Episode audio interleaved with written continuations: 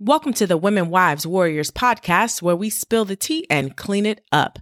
From infertility to infidelity, from breaking glass ceilings to uncomfortable waiting seasons, from pop culture to Jesus culture, honey, we tackle it all. So hopefully you're here on purpose, but if not, God makes no mistakes. So get ready to eavesdrop on conversations with celebrities and local heroes as we get intimate about the superpowers they've discovered and the innate champion within every woman. Let's go.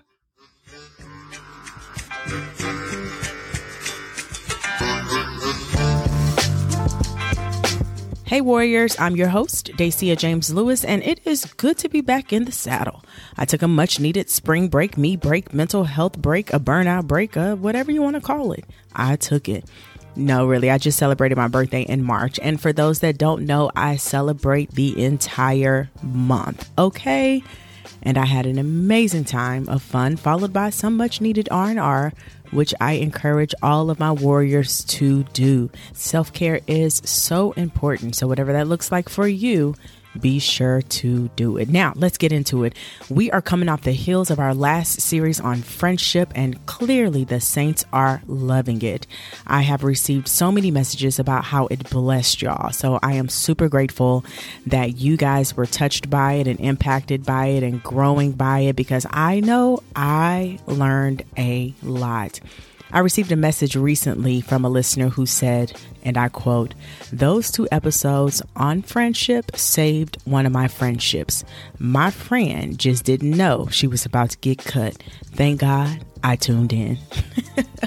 Listen, she was about to axe someone, okay? But I do understand because some of us need to grow and heal because we get offended way too easily. And then when someone is honest and tells you the truth, the saints don't digest it well, sitting in the corner creating false narratives instead of acknowledging how they can do better. Just chalk it up to growing pains, like we all need them. I raise my own hand, okay? That being said, if you haven't listened to the friendship episodes, be sure to do that. Now, today, mm-hmm, I am hopping in and binding up this spirit of indecisiveness, okay? In the name of Jesus. It is running rampant in these streets and literally holding us hostage. And where God is taking us in this season, warriors, we have no room to be indecisive. I heard this story about a woman who felt like she was in a desert season. The world had stopped due to the pandemic and she didn't know what was next for her. But one day she received a message and an opportunity was presented that required some very difficult decisions to be made. She hit her knees, asking God if she should move towards the opportunity or stay where she was. After days of fasting and praying, she became frustrated, feeling as if God hadn't given her a clear answer, and she didn't feel comfortable making a decision without confirmation from God. A prophet came to town, and she thought, yes, this is the perfect opportunity to get an answer. I'll ask the prophet. After the church service, she went up to the prophet, explained her situation, and eagerly asked, What should I do?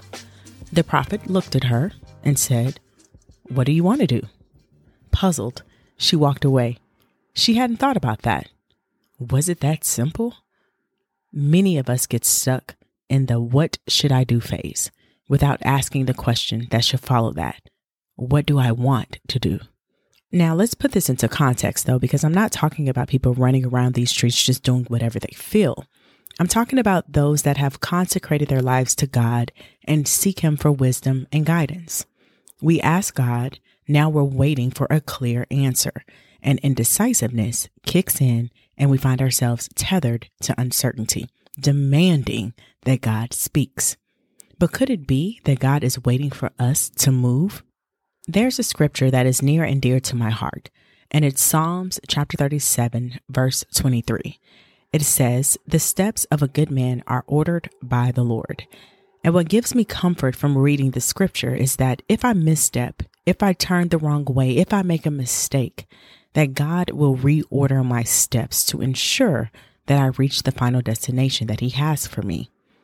I truly believe that all things work together for the good of those who love the Lord and are called according to his purpose. If we are seeking the purposes and plans of God, then according to his word, he will instruct and guide us with his eye. He will order our steps.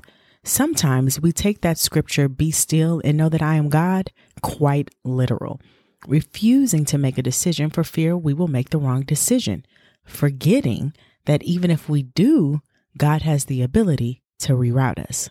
I was reading this devotional by Marshawn Evans Daniels on indecision, and this one part took me out. She said, If you find yourself afraid to move until you hear God speak, that is fear.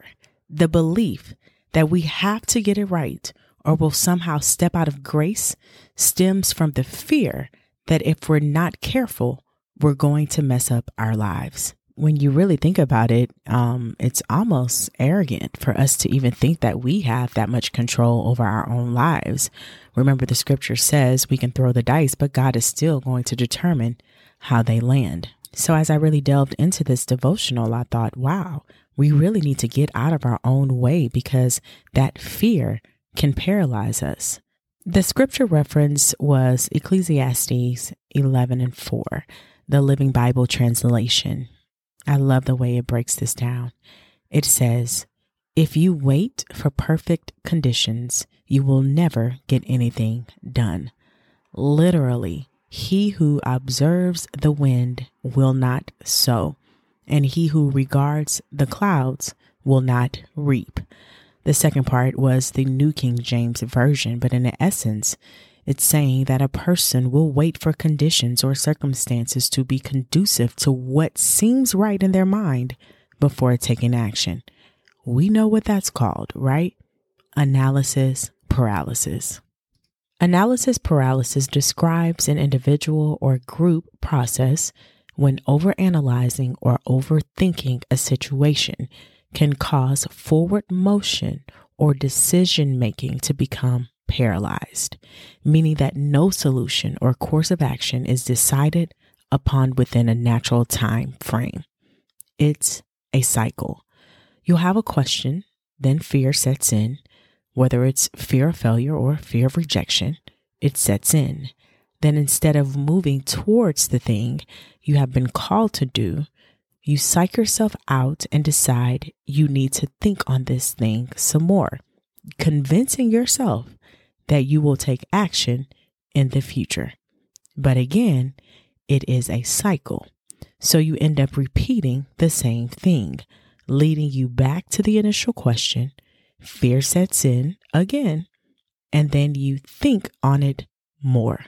Step and repeat. Analysis paralysis is a form of procrastination.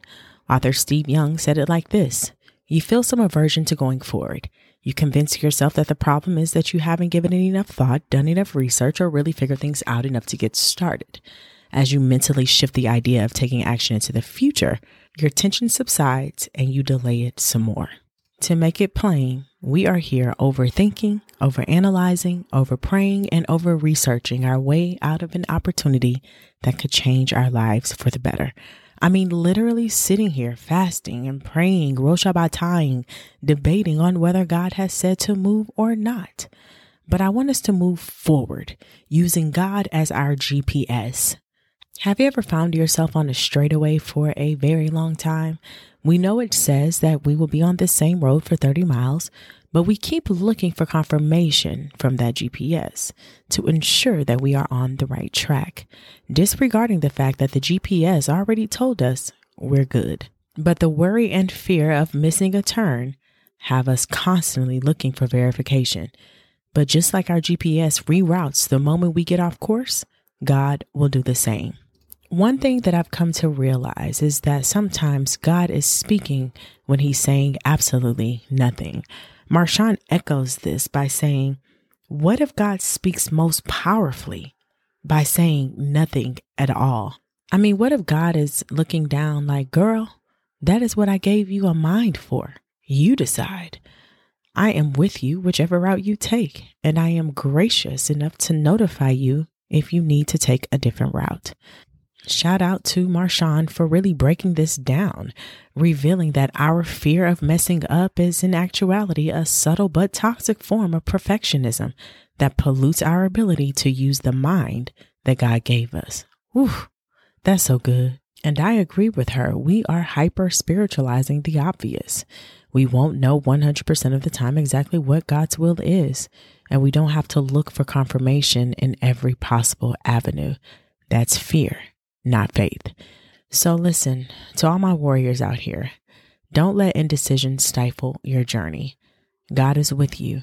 Trust that He has your best interest in mind and your steps are ordered, period.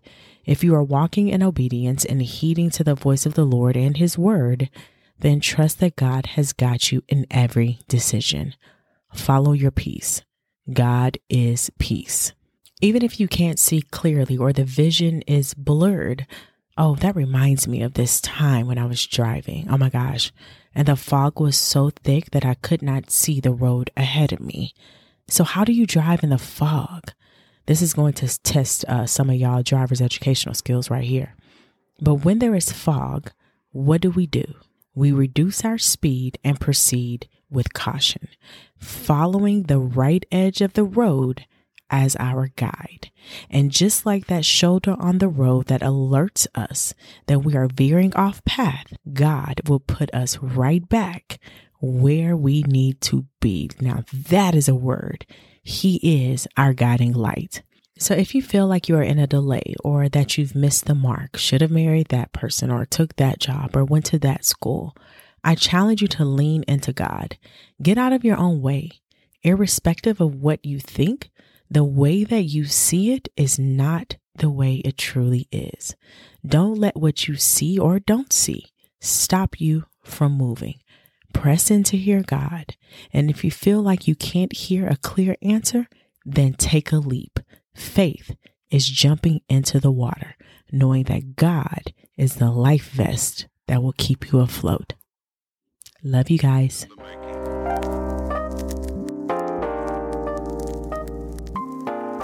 Well, Warriors, that is it for this episode. I hope you enjoyed it. In the meantime, y'all be sure to go get this devotional. It's called Believe Bigger by Marshawn Evans Daniels, another warrior out here in these streets. All right. Don't forget to like, and if you are an avid podcaster like myself, be sure to subscribe. Follow us on Instagram and Facebook. And if you are a real one, go ahead and join our private Facebook group for prayer and accountability. At the end of the day, Say see ya. I'm signing off. Be bold, be brave, and most importantly, be you.